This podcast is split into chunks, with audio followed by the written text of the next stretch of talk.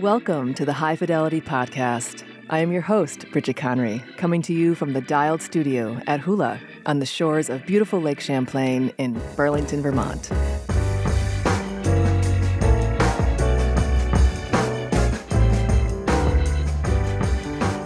In today's episode, we speak with Verena von Pfetten of Gossamer Magazine and Dr. Alex Capano of Ananda Professional, the two women behind Gossamer's wonderful lineup of hemp derived products.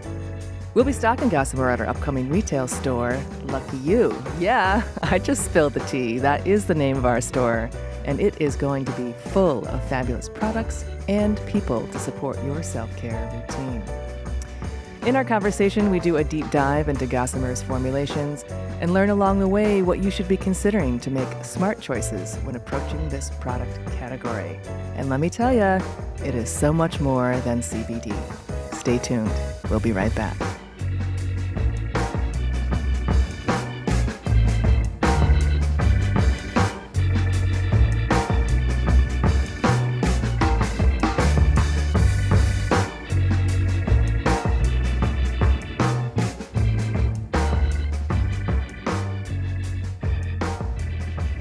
And we're back.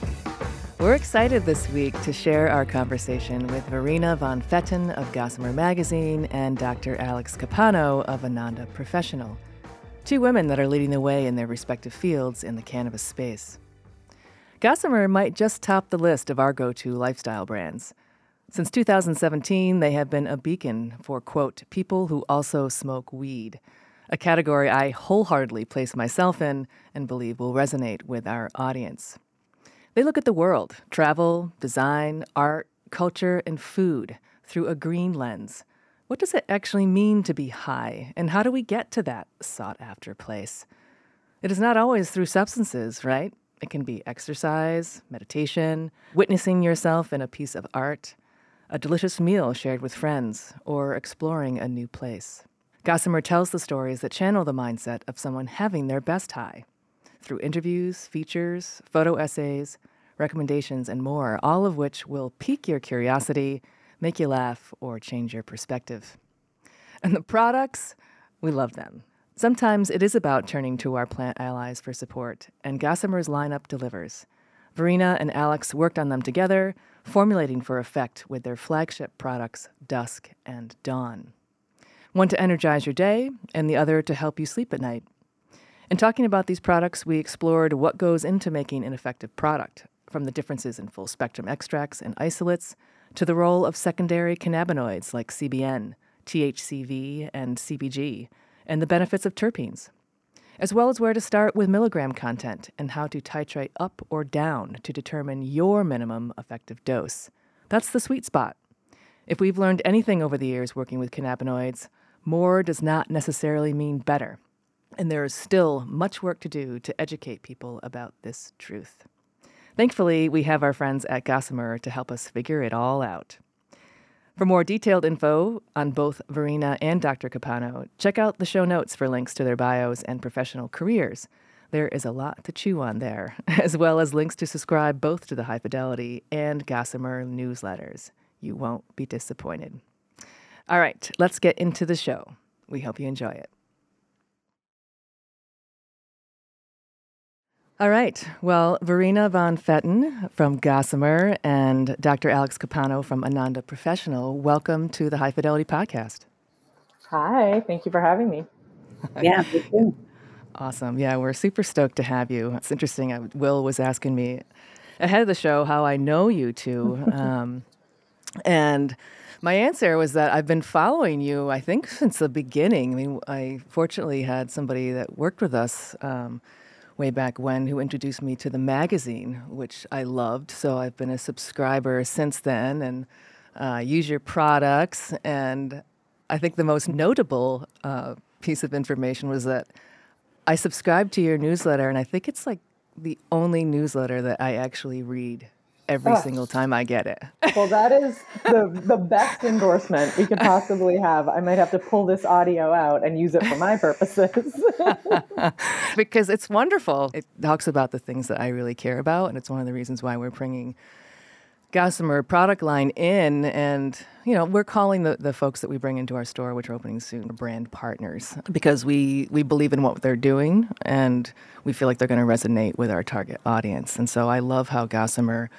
It's not just about cannabis. I mean, you say it specifically. It's for people who also smoke weed. And so, you know, we're going to be talking to our customers about a lot of different things. So, Verena, instead of me talking about your mm-hmm. company, why don't you give me kind of a lowdown of like, you know, who you are, what your background is, why you started Gossamer, the highlights. Sure, sure. I'll try and be somewhat efficient. Um, so I'm the co-founder of Gossamer. I, I mean, a little bit about me. I guess my background is actually largely in in media and more in lifestyle, fashion, food, culture, um, that kind of thing. But I am also Canadian. I grew up in Vancouver, British Columbia, and I think you know Vancouver and, and BC in particular has actually quite a prominent cannabis culture. It's sort of, you know, for for lack of a better description, kind of like the California of Canada. You know, it's, mm-hmm. it's got that sort of West Coast feel, and then honestly, just like a really robust cultivation community. So I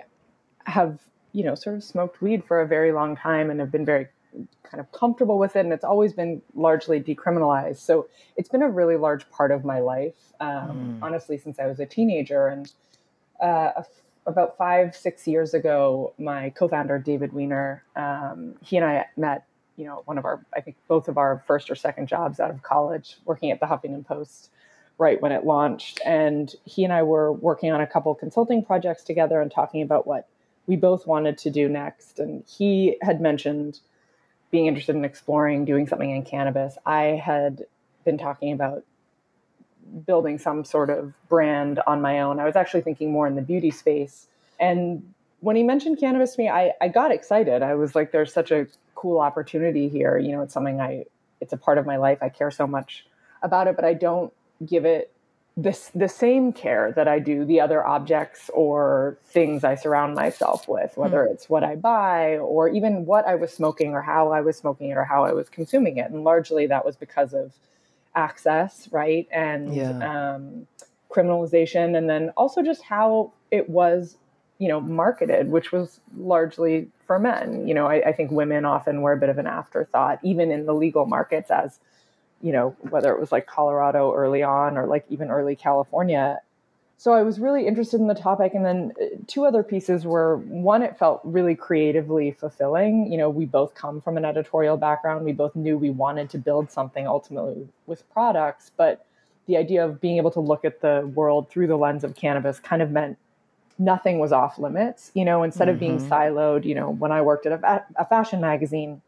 everything had to have a fashion angle you know, when David covered local politics, everything had to be local politics. But through cannabis, we could do both of those things or all of those things because it does sort of have an impact on, you know, how people interact with the world and what they're interested in.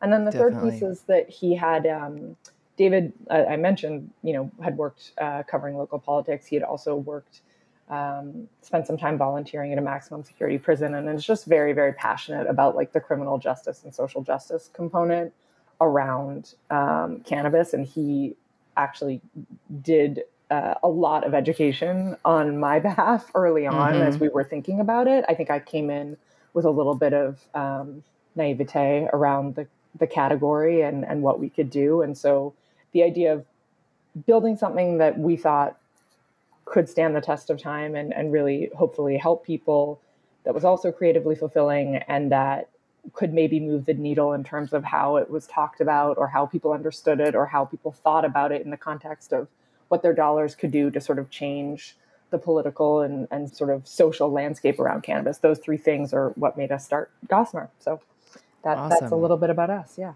Yeah. And, you know, the timing of it too, just in terms of the New York launch, being ahead of that so that you could be a prominent voice in that space when it launched. I mean, it took a lot longer than everybody thought. Oh, but. absolutely. And then that, you know, that's why we started with a print publication. One, I mean, not even the print was what we knew best. You know, editorial and storytelling is what we knew best. Um, but we wanted very much to create a physical object that we thought would represent the world of cannabis um, mm-hmm. or our world of cannabis. Um, I we also felt you know screens six years ago felt there was too much screen time and too much noise. and that a print magazine would be sort of like a breath of fresh air and a way to show, you know, honestly, I, I, sometimes I feel like people are smoking weed to, you know, to focus in or turn inwards a little bit. And why Definitely. would we then encourage people to read a screen? And all of that was then in anticipation of being able to build something without necessarily being in a legal state, being able to reach people both nationally and honestly internationally. The magazine's sold in 26 countries. Wow. Um, so, awesome. you know, that that was kind of the idea. Cool. Well, then, because uh, I want to weave uh, Alex in here sooner sure. rather than later too. But so you started with the magazine, and then you you added the product line, and it was yeah. hemp based, which also would give you that reach. You know, yes. um, after the uh, the 2018 Farm Bill. Yeah. And so, Dr. Capano, I will hear a, bit, a little bit about you. You were the one who formulated uh, Dusk and Dawn, which those were the first two, right, in the yeah. product Dusk line? was the first by a year. Sorry, I didn't mean to interrupt you, Alex, but yeah, Dusk was our very first. Yeah. So, how did you two meet, uh, Dr. Capano? How did you get into the gossamer world and get connected to Verena to help with their formulations? Uh, Verena, how did we meet? I think it was, was it Claire Mazur. I think it was Claire Mazur. Yeah, mutual friend. Yeah, mutual friend who said, uh, knew that I don't know how long you had known her before, but I actually was friends with her growing up in Delaware. Um, so we were friends since I was about 15. And then she had me on her podcast and learned about what I was doing in cannabis and, and said, You have to meet Verena and David and, and learn about Gossamer. Um, that nice. was a few years ago. Yeah. So yeah. I'm not familiar with Claire. She, she? has she um, has a company now called A Few Things with Claire and Erica. She was also the founder of something called Of a Kind, um, hmm. which was an early uh, RIP of a kind, frankly, but a sort of early. Um, so many good pieces from them. Yeah, like editorial content to commerce play. They basically started covering small up and coming designers and then working with them on limited edition runs of like special products. They actually ended up being acquired by Bed Bath and Beyond. So, oh. you know, they, they did a lot of things Good work. very, very right. And now they yes. still have an amazing podcast called A Few Things with Claire and Erica that I would highly recommend. But when Excellent. we met Alex, I was just thrilled to meet someone in cannabis and in cannabis who was another obviously another woman who mm-hmm. I think sort of shared a similar perspective on like the you know of it and then also had like the science bona fides you know we were in uh, an era where it was a little bit it still is you know in many ways like the wild west and mm-hmm. so much was unvetted and we knew there were so many products out there that were really just a cash grab and not quality. And so originally it was we were thinking about it more from education. We wanted to learn from her and you know, Alex, you should definitely share a little bit of your background and and and your education, obviously, yes. because it's so important. Um, so I, you know, I think a lot of people got to cannabis if you know they're not 20 um, through a circuitous career path, right? Because it's relatively new for for mm-hmm. most of mm-hmm. us. And I, you know, studied neuroscience, went back to school. I got a couple degrees and became a family NP, and I focused primarily on sexual health, women's health, but did primary care as well and worked in juvenile detention centers, you know, and really got a front row seat to school to prison pipeline and a lot of the social justice issues cannabis prohibition was causing, uh, you know, in in a from a public health perspective. Mm-hmm. So I decided I knew I wanted to go back and, and get a doctoral degree and um, push my career further. And I lobbied to study the science of cannabinoids. And this was, I actually finished in 2017. So this was relatively early. And I think everyone thought I was a little bit crazy. You know, what are you going to do with that? And luckily, I was in the right place at the right time and early enough because I was not worried about, you know, being so controversial and studying it. Now it's it's it's much more accepted by healthcare professionals and, and just generally by the public. But at the time, there was still so much stigma. mm-hmm. Stigma remains, but it was even worse. And then, you know, meeting someone like Verena and meeting Verena and David, I started to learn the unfortunate truth that despite the, you know, potential grassroots history of the industry, it was really being taken over by, you know, old money, um, people who didn't really care about the accessibility and social justice aspect part, let alone the the lifestyle. So, you know, that was really a breath of fresh air for me to to align with the group that is going about it through through a different lens, the right lens. Right. So, what was the first thing that you did with your? So you got your doctorate, and and what was specifically? I mean, cannabinoid science. You got to build your own. Basically, we like made up the curriculum. I mean, I had some obvious core things that I had to do, but what I ended up doing was at the time I'm in Philadelphia and Pennsylvania was about to roll out their medical program.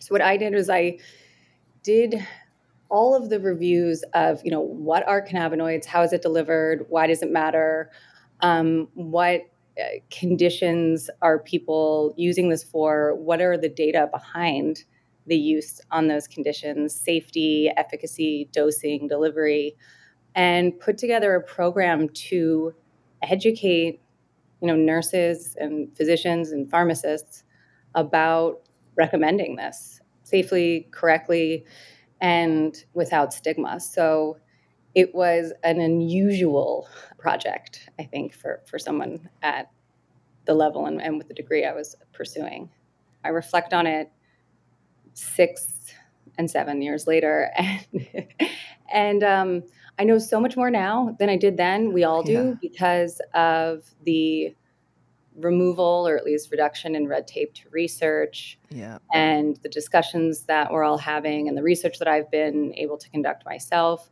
So I have certainly updated that curriculum um, multiple times over the years. Yeah, yeah, it's uh, constantly evolving.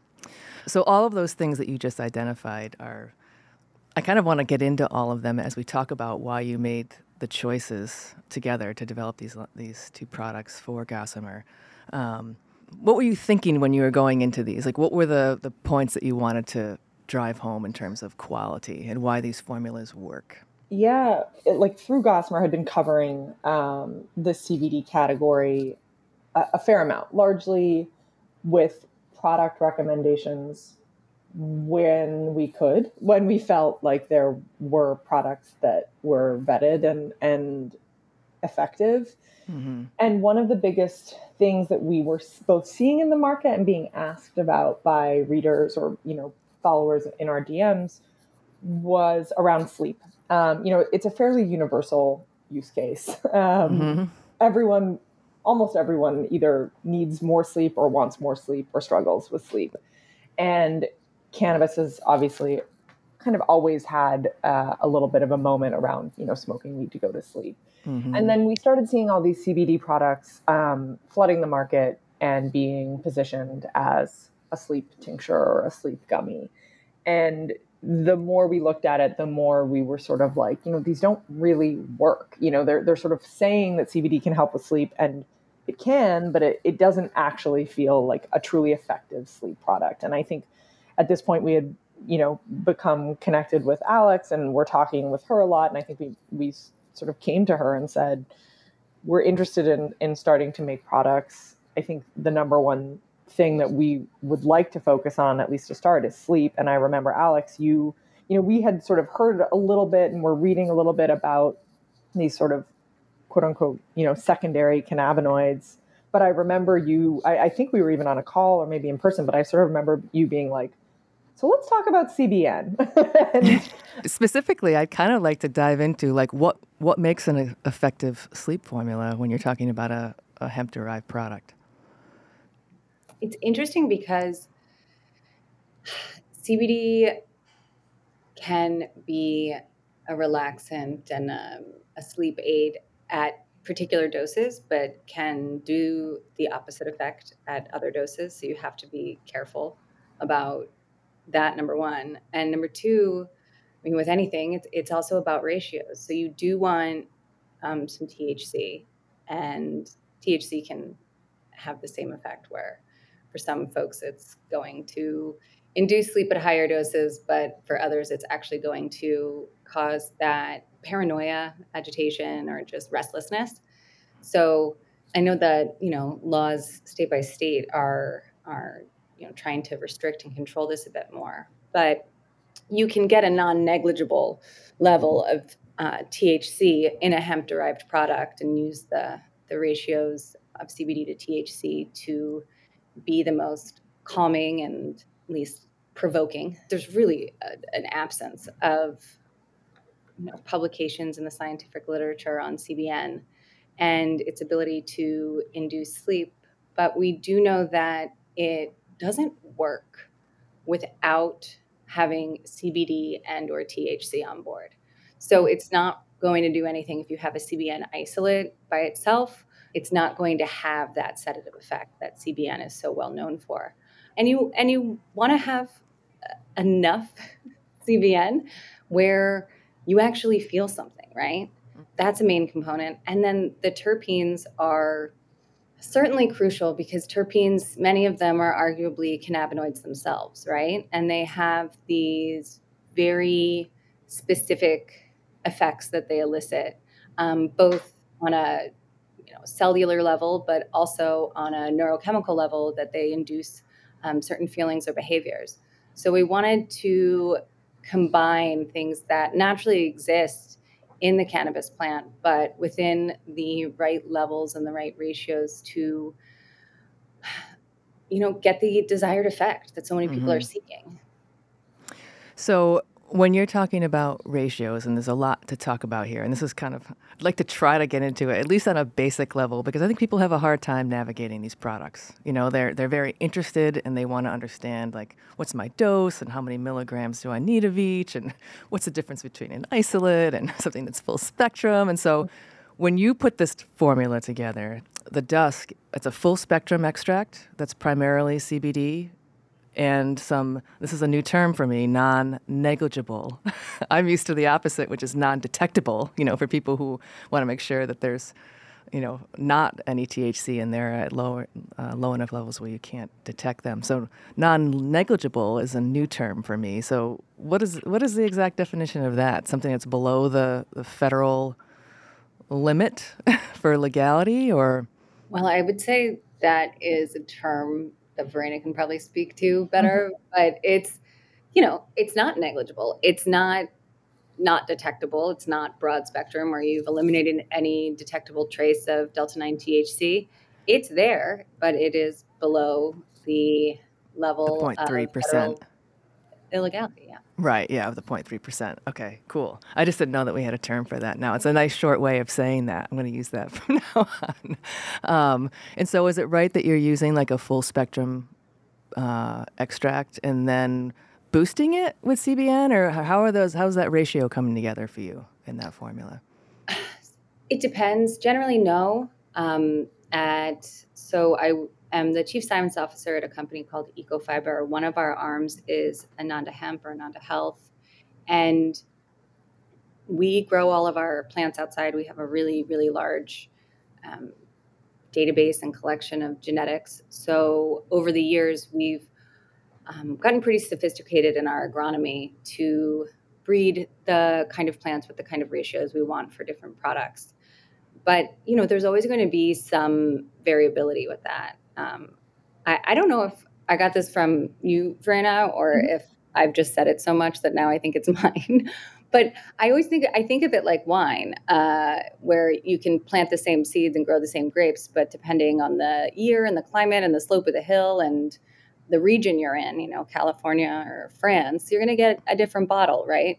Yeah. So that that's the same of cannabis plants that are you know grown outside in in the sunshine and nature. Yes. So when that occurs, um, if we don't get the ratios that we want, then we can actually separate um, cannabinoids and terpenes using mass spectrometry and then add them back together at the levels desired for specific outcomes. Right, if so, you need to. You know, that's all still plant based and comes from the plant. It's, it's sort of like you dis- disassemble the cake and then put it back together again. Right, right.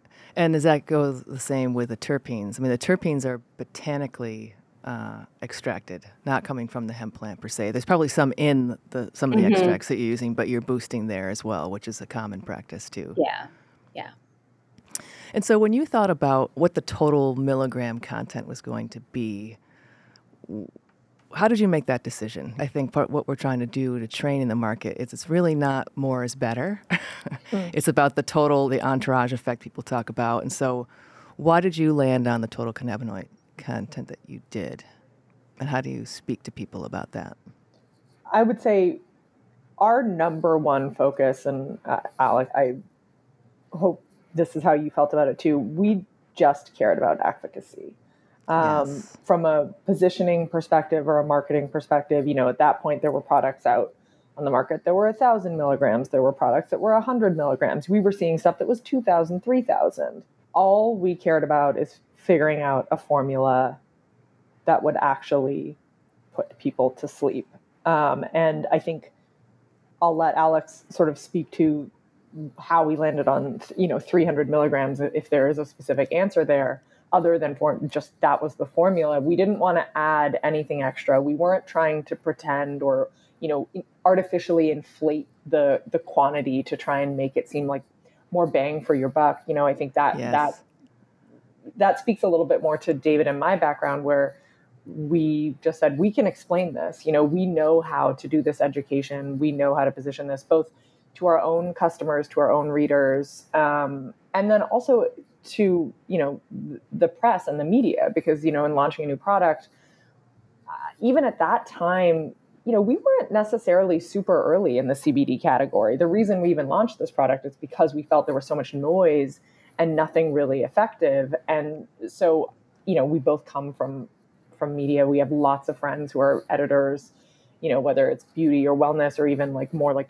you know New York Times reporters and mm-hmm. Uh, one of the things that we were really focused on when we were talking about why we were launching was was not about milligrams and not about price or any of it but truly just about education around the holistic formulation and why it's more about how these pieces work together than just how much is in any one thing which i think is honestly like a conversation that we're still trying to have that the industry still needs to have at large about cannabis too you know it's not just about the THC percentage in something that you know makes it an effective high or gives you the experience you want. It's about the full spectrum of cannabinoids across all products. Uh, it's also about the terpenes. So, yeah, I, I, mean, Alex, if you know specifically why it was that it was you know really the 300 milligram number that we hit for Gossamer originally, but I for me it was just that I remember sampling a few different formulas and and that one was right and and that's how we picked it yeah, we that was a that was a fun time sampling those formulas. um, Love to be on that focus group. yeah, but beyond that, um, a couple of things. So you mentioned the entourage effect, and the entourage effect is something I I don't want to say believe, you know, in science, but I, I, I trusted that that theory was accurate. Um, it had been supported by a few studies back in the day and, and some researchers who are, you know, the OGs of, of cannabis research. And they were very convinced that the entourage effect was real. Um, since then, there have been so many more data to come out that support the entourage effect, meaning you take far less of a full spectrum or you know at least having some THC and CBD together for the same desired outcome than you would of isolates. So with anything, you want to take the lowest effective dose, right? Um, mm-hmm. These aren't biologically inert compounds. We can't talk about all the things that they do to benefit us and then act as if you know they're not metabolized in our body by our liver. Um, so while their you know toxicity is is really reassuring, they're very safe let's always just use as little as you need of anything, right? Yes. Um, so now we see that really across the board in different conditions or even, you know, recreationally, that full spectrum um, often requires about 10 times less of a dose than an isolate. So that was really important. We knew we could get a lot at an initial recommended dose of, of you know, 10 milligrams in that bottle of 300.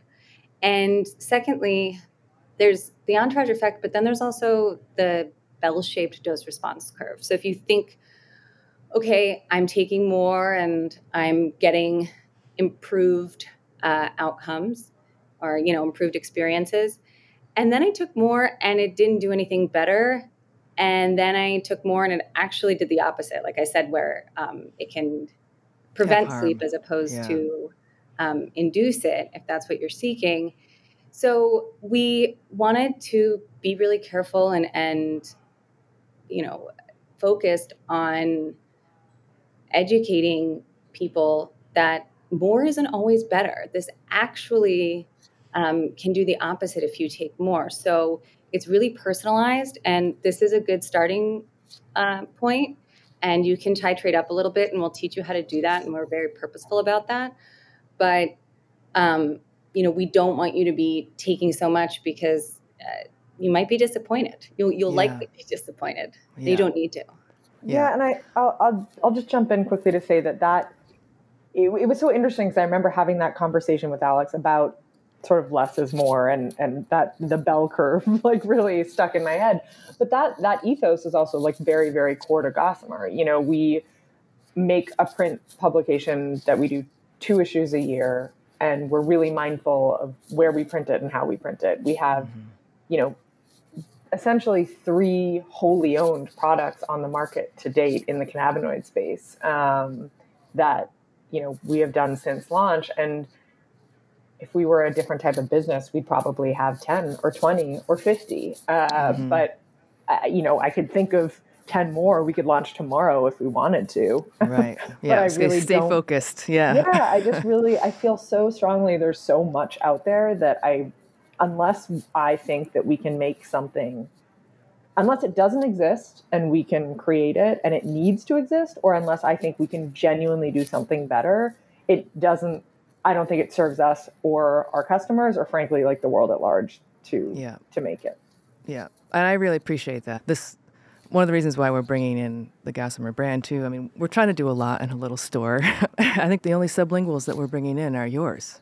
Um, and you've got the two sublinguals with Dusk and Dawn. You've got yeah. the uh, the CBG pre happy hour pre rolls, and you've yeah. got the stone fruit um, delights, right. which is a collaboration with one of our other favorite cannabis brands, which is Rose. And so we're going to bring in some of their other gummies too. So we'll have yours and uh, complement with some of their varieties, and then we're going to have some topicals and like suppositories. But we're not overlapping because we feel like you guys do a really good job with covering those those categories, um, and they are effective products. So. Um, so I guess what I'd like to go with that is the challenges that people have when they're approaching uh, CBD is like knowing where to start. Like what is the where what is the dose they should start with, and uh, you know how do they go up from there, and how long should they take it? You know, like what can they expect? And I know it's different for everybody, but I would love to hear your take yeah. on that.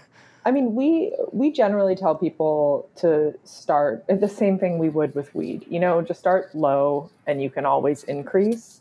Um, so is that 10 milligrams or 20 or yeah, less? than... generally, based on our formulation, we say start with 10 um, yeah. because that feels like a pretty comfortable threshold. There are definitely people who take 10 and then realize, you know, they actually need a little less than that. Mm-hmm. Um, but I would say that's you know the the smaller percentage um, and that's sort of how we want to operate i would rather the majority of people start with 10 milligrams and feel like that's right or need to add a little more than anyone take too much to start and sort of you know say wait a second this is this isn't what i wanted or this you know to alex's point sort of had the opposite um, intended effect and then we do really try and encourage people and remind people and again this is you know a, a lot of alex's education but that um, consistency does matter with these types of products. You know, something mm-hmm. like Dusk does have a very um, binary uh, like effect. It either helps you sleep or it doesn't. But it can be more effective the more consistently you take it. Um, largely because it has almost like a, a compounding effect. And I don't necessarily want to speak biologically or Alex jump in, but more the idea that like if you're starting to sleep a little bit better, and if it is also helping with some of the other um, things that you know these cannabinoids can help with, whether that's anxiety or muscle pain or inflammation, you know, the more consistently you're taking it, the more effective it will be in the long run. And so we really do encourage people. Um, you know, every now and then we'll get someone who who orders the product, tries it, emails the next day, and said, you know, this didn't work. Can I return it? And of course, they they're more than welcome to. But we typically say, like, why don't could you you know keep keep taking it for a few more weeks or try varying your dosage a little bit and we have a very like open line of communication. It's a small business. If people email us our customer service line it's either myself david or paloma who works with us that is answering it directly. And you know we really encourage people to use that and we'll, walk them through it. And if after three weeks or you know a whole bottle they still say it didn't work for me then sure we'll take it back. Though I, I honestly can count probably on one hand the amount of times that's actually happened. Right. And so, what increments? You start at 10 and you tell people to, like, if you don't feel anything for a week, you go up another 10. I'd be curious too to hear from Dr. Capano. Like, you see clients and you maybe are recommending cannabinoids to, and CBD products to people. How do you explain it to people who are approaching it for the first time? So, I'm you know, I, I, would vary this uh, depending on THC yeah, of content. Course. But when it's, yeah. but with CBD, one, um, you know, we covered this, but I would make sure that it is a full spectrum because if it's not, then I'm going to have a very different starting dose. Mm-hmm. Um, it'll still be, a, uh, you know, a little bit higher for for a broad spectrum, or that's where you have the no detectable THC. Um, but you still have the other compounds that are going to contribute to the entourage effect. So, you know, the education remains often, and unfortunately, the starting point hasn't moved very far in the last few years. So you still have to say you want to get um, a high quality product, you want to get a full spectrum product. Um, and you know, if you're using a, an edible or a gummy or something, how are they making it? Um, you know, Rose Los Angeles is is doing something I think really out of the box and really different and really effective with rosin, but other people are just, you know, spraying isolates onto gummies and then they fall off in the packaging and you don't know how much you're getting. So, you know, the first step is always vetting products or going to a place where you trust that they've vetted them for you, you know, like yes. your dispensary. Um, and then I I do recommend for adults um, not going by weight based, but starting at 10 milligrams total cannabinoids, and then not waiting a full week to increase, but increasing by smaller increments. So every two to three days, increasing by five milligrams. And if people are brand new and there's some trepidation, um, and even if they're not, uh, but they're using this for for sleep, you know, if it's if it's dusk, that's a, an intended um, effect, right? Mm-hmm. But if it's something else, I say, you know, use this at night when you're home. You don't have any responsibilities. If it makes you drowsy, it's not a big deal. You can go to bed. You're not driving a car. Um, and then if you want to start adding morning doses, then you can after two to three days. So most people get, you know, systemically all of the different things that they're looking for from CBD by taking something twice a day um, that that tends to be more effective. So you know, if you had dawn in the morning and dusk at night, for example, that's that's ideal. But I say, yeah, that those increments are pretty small, five milligrams every two to three days, and if you continue to increase and you feel the same, uh, or you feel any worse, you know, you've reached that top, or you've gone over the the bell shaped curve, right? You started to go on the downhill, and you know, lastly, I'll just, it's pretty rare that people are non responders, but they certainly exist. Mm-hmm. Um, and so the, the guidance I give people, and you're going to have an outlier here or there. You know, somebody listening to this is going to say, "No, I need 600 milligrams in every dose." of course, okay, exactly. fine, but you're the outlier. But for for full spectrum, if someone's not getting any response whatsoever. It's something like 60 milligrams. I, you know that's it's just not something that's really going to work for them. Right. Um, oh, good information. Thank you.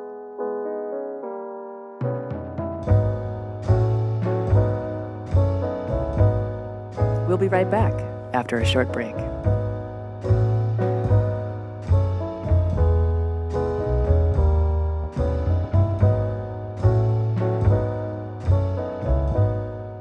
Hey there, it's me again with a friendly reminder to follow our lovely little show wherever you listen to podcasts.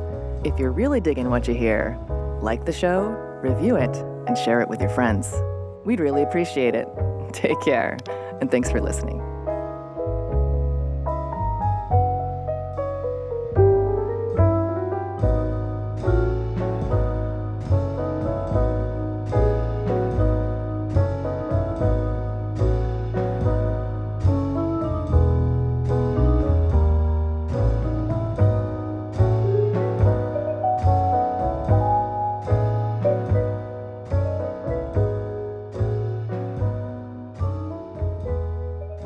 Let's talk about the Dawn formula um, and why that was formulated the way it is, because that's for daytime, that's for energizing and creativity. Yeah, we were, you know, we had had Dusk um, on the market, honestly, not too long when we started thinking about Dawn. Everything we make is often a response to, you know, feedback or, you know, what we're, we're seeing with readers. And or on the market or sort of in like media trends. And one thing we were seeing a lot of was the moment in time where everyone was selling like CBD coffee. You know, you can pay $5 extra and get like CBD added to your coffee. Yeah. and it never tasted good. No, ever. it never tasted good. And honestly, it didn't really work. Yeah. Um, and, and, you know, we, there was really no way of like knowing what that product was usually. Exactly. So yes. We, and, and then on top of it, we were, you know, hearing people either, I love dusk, it helps me sleep, but I'm really looking for something to take during the day. Or, you know what, I don't have a problem sleeping, but I'm looking for something that will give me a little more energy. And then internally, we were also, we were just very, very interested in the possibilities around these lesser, quote unquote, lesser, lesser secondary cannabinoids and these slightly more specific effects that some of them, you know, or the potential that they might have. And so when we started thinking about something for morning, something for energy, we came to Alex and, and said the same thing. Or, or, honestly, Alex, you might have even.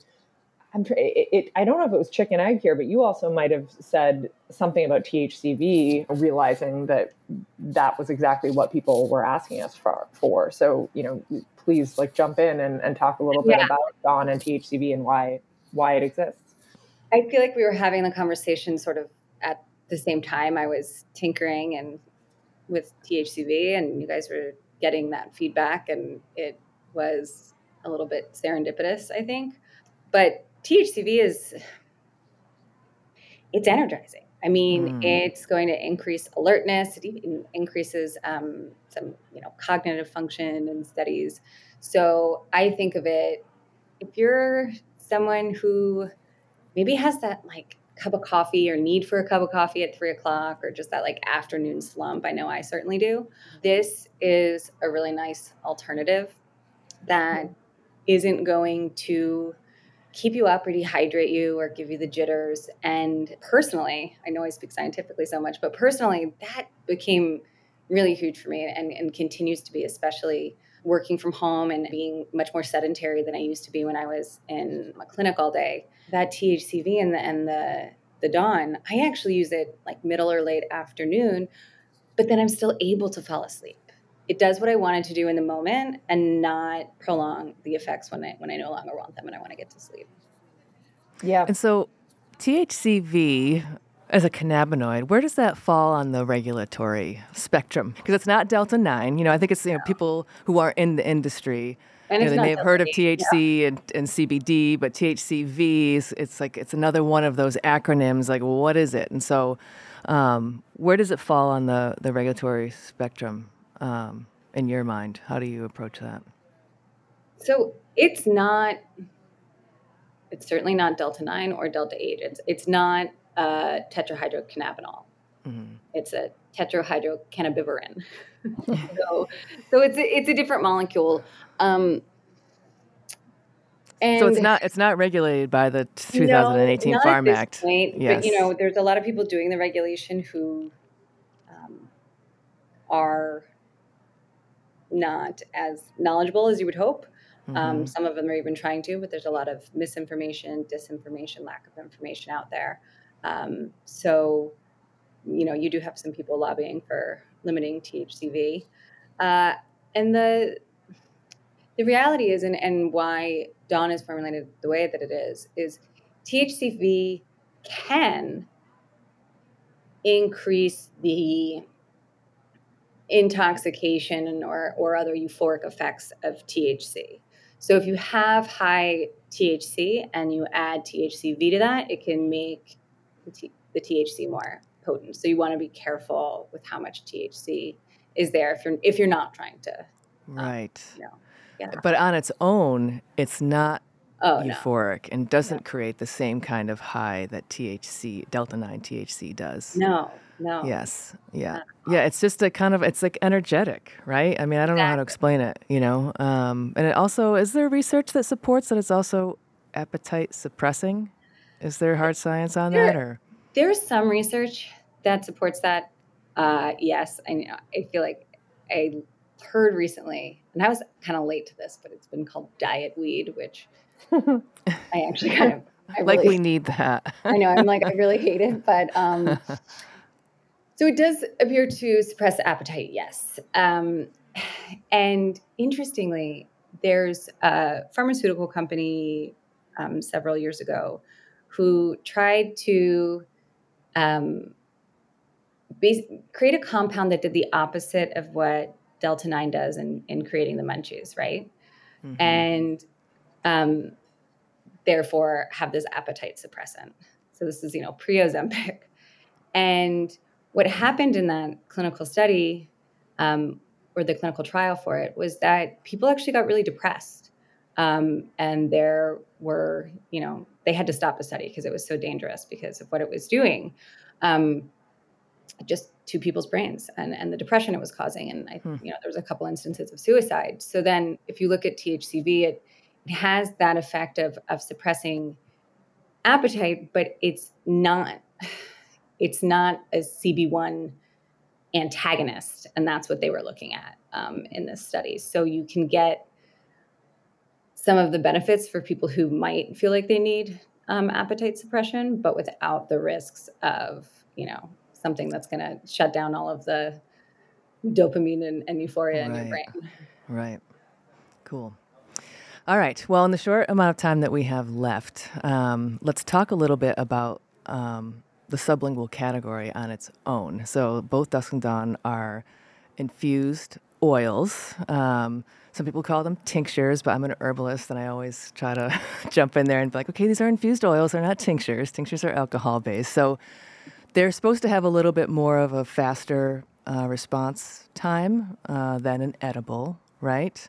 But as an infused oil, like what is the expectation? Are there some general guidelines that you can give on CBD and those sublinguals in particular in terms of what people can expect for onsets and durations of effect? And again, it's different for everybody, but basic guidelines that might apply for most situations. Alex, I'm going to let you take that one. I was like, you know, um, for a CBD sublingual, if you're going to actually notice an effect, which, you know, ideally you should, right? And if you're using something like Dusk and Dawn formulated for that, of course, um, that onset is, you know, 20, 30 minutes for most people, at most, really up to an hour. But mm-hmm. um, it's it can be faster for some people, but I, I, would say 20, 30 minutes is is generally what I see in practice. Um, people noticing, you know, every once in a while we'll get someone with almost immediate effects, but again, that's that's rare and also depends on on what they're using it for. But yeah. sublingually, it's also the power of the mind, I think. you know, yeah, if you feel if you if you think it's going to work effectively, hey, and, and we'll take that every time. I, yeah, I I agree. I had this one professor talking about the placebo effect gets such a bad rep, but it's actually, you know, really remarkable and phenomenal if we could somehow harness that like mind body connection. Definitely. Um, so 20, 30 minutes generally, maybe yeah. up to an hour. Um, and so that's compared to like an edible, which would be usually like an hour to maybe two for some people, mm-hmm. and then an inhalable, which would be quicker. So it's kind of uh, kind of in the middle.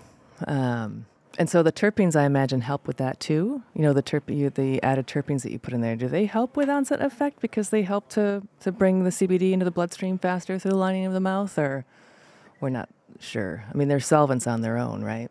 Yeah, I I actually don't know if they're going to be bringing the CBD into the bloodstream faster. We do know that some other compounds and other cannabinoids can increase their partner cannabinoids in the bloodstream. Um, so that might be an answer that you have that I don't. But what right. they do do is is contribute to the overall desired effect. Right. Um, and and act, you know, more quickly than than cannabinoids. Right. Cool. All right. Well, we're gonna have to do a little bit of a speed round here because um, I mm-hmm. want to cover the um, the happy hour pre rolls. So that's not a formulation that you did, Dr. Capano. Verena, do you want to talk about the choice that you made there and the farm that you're using for your flower there? Yeah, um, we, uh, you know, in that instance, it also wasn't, uh, you know, a formulation per se. Um, we were really interested in creating some sort of, um, you know, a combustible, a smokable product. Mm-hmm. We had been connected to Sonoma Hills Farms, um, or farm actually via Nathan from Rose, uh, Los Angeles. Yeah. Um, and uh, I also had known, I, I, we were connected to Sonoma Hill Farm. I didn't realize who owned it, and it's this woman Joyce who has also been in the cannabis industry for a long time, and I knew her separately. I didn't realize she'd sort of like transitioned to that, so so that felt a little bit fortuitous. And then on top of it, um, Aaron Keefer uh, is their head farmer there. He um, used to work at uh, like Alice Waters restaurants in California and just has like a very um, holistic approach to uh, cannabis in as much as it is a plant. And he really yeah. thinks about it in the context of fruits and vegetables and the food we eat and the way those things are grown. And when it came to creating something or selling something that we knew people were going to smoke, we we you know again that storytelling, that sort of like background is really really important to us. In the same way we talk about Alex and, and Ananda and, and all the incredible work they do, um, we wanted to be able to talk about this farm and all the work they do, you know, and and the idea that this is not just a cannabis farm. They grow fruits and vegetables. They you know use um, that uh, both of those things in tandem in terms of like uh, sort of crop cycling and um, regenerative. Uh, they're, they're, sorry, regenerative. They're, yes, yeah, regenerative exactly. practices. Yeah, we love that. Better awesome. word, better word for it. And also, they, then they do a lot of like really good nonprofit work. You know, they do donate um, a lot of the fruits and vegetables and the things they grow to um, community um, groups and organizations and we also like the idea of you know sun grown outdoor california flower for something Definitely. like this um, yes. and they had said they had we knew we wanted something with cbg um, you know to sort of round out our offerings if we had a cbn tincture or a, you know a dusk the sleep tincture cbn we had thcv and dawn and cbg was something we were really interested in as again sort of filling out a person's day as well. You know, there there's a time and a place for all of these products, and we wanted to make sure we were adding something of value. And so, if I'm going to smoke a, a, a hemp hemp flower joint, I wanted something that I could maybe smoke in the afternoon or evening as a way to sort of like transition from work to to to relax, um, or something that I could smoke if I was out socially, and you know maybe I was smoking a little bit of weed, but then I wanted to have a full joint to sort of supplement the experience or just be able to smoke, you know, while out with friends. So it was all yeah. it was meant to be very sort of recreational and and playful and and so that CBG flower um, the effects from the CBG, which you know, again, I feel like I should let Alex sort of speak to that cannabinoid. That really made sense to us as as what we wanted to offer with this product. Great. Alex, do you want to jump in there real quick on CBG? Um, sure. I mean, I just, CBG is, it's, I think, I don't know if I have much to add. I mean, I can talk about some of the things that it's going to do in your nervous system and immune system and all of that, but it's really great just for relaxing, um, really like that transition, wanting to chill out, sort of reduce that um, stress of the day.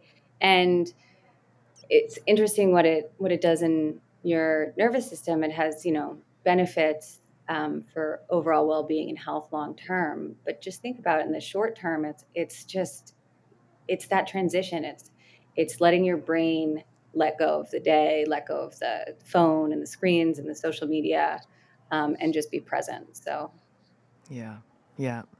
Um, I think you know it's interesting. You know, CBG is relaxing to me, but it mm-hmm. also is kind of uplifting though too yeah. at the same time. Kind of the way that Tulsi is for me, like uh, holy basil. It's like it's a nervine, but it's also got some mental clarity and energy yeah. boosting going at the same time, which is a really nice balance. it's a funny um, thing to um, describe, though. You know, I, when we were sort of um, first thinking about it and, and, writing, you know, the sort of the newsletter around launch, it's how do you really fully explain something that is relaxing but uplifting and and you know that i think again that's sort of where the idea for the name like that happy hour came from yeah. that you know it, it gives you this little boost. And it's also i mean again frankly why I, I love smoking one in the afternoon or evening because sometimes i smoke it and then like really just spend the next 30 minutes like wrapping up my work you know? I get a little bit of boost and a little bit of focus and then by the time i'm done i can just relax.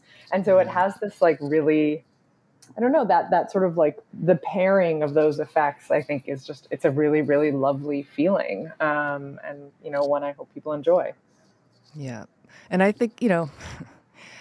Smoking gets a bad rap because yeah. of all the issues we have on the tobacco side. But what you're saying about um, it's a ritual, you know, and yeah. it's like tea too. If you can really embrace it, um, is that when you smoke something, it is you have to you have to do that. Mm-hmm. you know, it's like a time to pause and experience a plant that way and to be with yourself. And I I smoke the happy hour ones because one I've been trying. I like to smoke. I like that ritual. You know. Yeah. Um, and um, a lot of the hemp, you know, I'm, I do not generally smoke tobacco. I smoke natural tobacco sometimes, every once in a while, uh, hand rolled, you know. Um, and, you know, I consume cannabis, but I'm a total lightweight when it comes to THC. And so it's like I'm like one puff or drag off of a pre roll and I'm done, you know? So I don't yeah. get to have that ritual or that experience of smoking, you know? Uh, and a lot of the hemp pre rolls that are out there were just not so great, you know? They were didn't have good flavor or they were you know, dry, whatever. And the, the happy roll or the happy roll, the happy hour happy ones roll. are happy roll are um, they're smooth. You know, yeah. they're totally smooth um, and they taste good um, and they give me that boost. So it, it's a it's a I'm, great. I love that. I'm actually the same way, and I think people think I'm so great at smoking weed, meaning my THC tolerance is high because what I do. But I'm I'm a lightweight, so yeah. I I agree. I think it's a really good um, alternative for people who maybe don't want to get super stoned or you know they have a hard time not. Yeah. I have the exact same. I'm also a lightweight. You know, I can't finish. Oh, I, I take one or two hits of a, a, a, typical THC joint, and you know that's fine. But I miss the ritual. I miss yeah. the idea of being able to light something and and sort of take that ten minute sort of break instead of sort of feeling like I'm I'm taking a hit or two and then putting it out. I don't want to waste it. I'm trying to save it. And, exactly. You know, just... it never tastes good the second never time. Tastes good. No, no, no, no. yeah. Uh, all right. Well, we got to wrap it up, but I do. We got to squeeze in the uh, the self care. I ask everybody, you know, sure. and we've kind of been talking about that right now. We enjoy our afternoon smoke, but uh, just one thing that each of you do to take care of yourself right now. Well, um, am I allowed to answer mushrooms? Is that allowed? Absolutely, one hundred. I'm glad that you are. Our last yeah. guest did too, and we've got to bring it into the normal conversation because yeah. people are they're doing it and talking about it, and they're curious. So I've all you know, similarly, you know, growing up in BC, I've always sort of I've I had a long life of experience with mushrooms, but it's something that um, I'm really coming back to. I'm 40 now, and not necessarily sometimes a little bit recreationally but i don't mean mushrooms in like you know uh, having like a super psychedelic uh, like five hour trip so you know mm-hmm. that can be fun um, it's more honestly as a replacement for alcohol um, or often like my my truest like favorite self-care and, and my boyfriend sort of teases me he calls it my mushroom walks and I'll take it, which is basically on a Sunday. Um, you know, typically if the weather's okay, but honestly, any time of year, like a little dose of mushrooms, anywhere from like basic,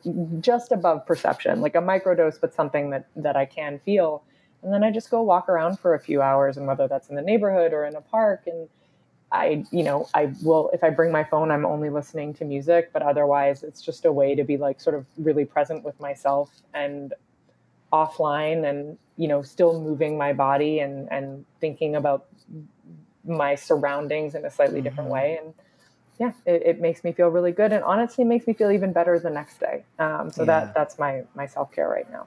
Awesome. Do you mind asking, like, what, what is a microdose? Is that like 50 milligrams, 20 yeah, milligrams? I, I I would say for for my my sort of Sunday walks, it's more like a hundred milligrams, something like that. Like I've done yeah. microdosing regimens, and and that's yeah. where I'd hit the fifty. But something like around a hundred or a little more is is for me what I like, where there's just a, a, a little bit of sparkle on everything.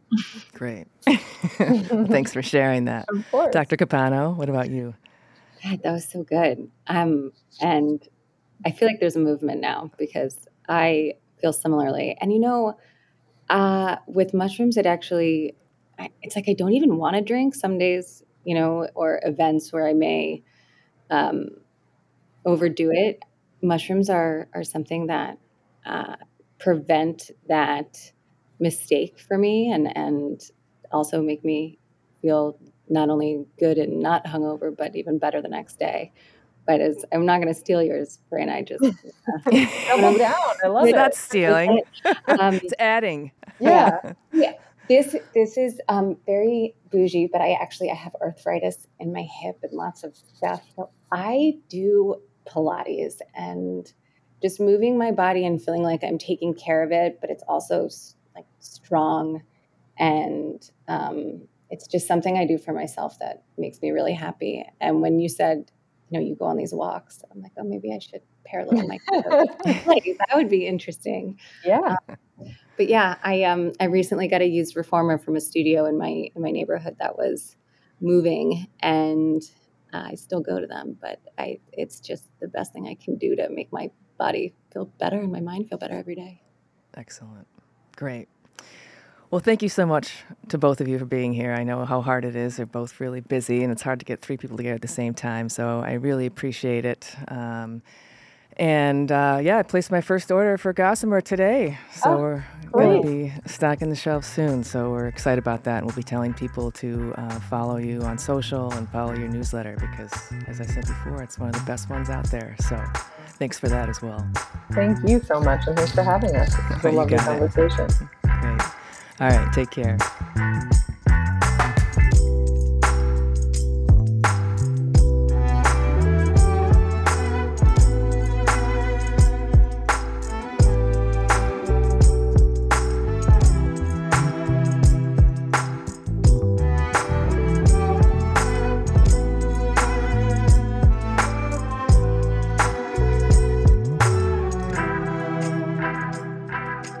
That'll do it for this episode.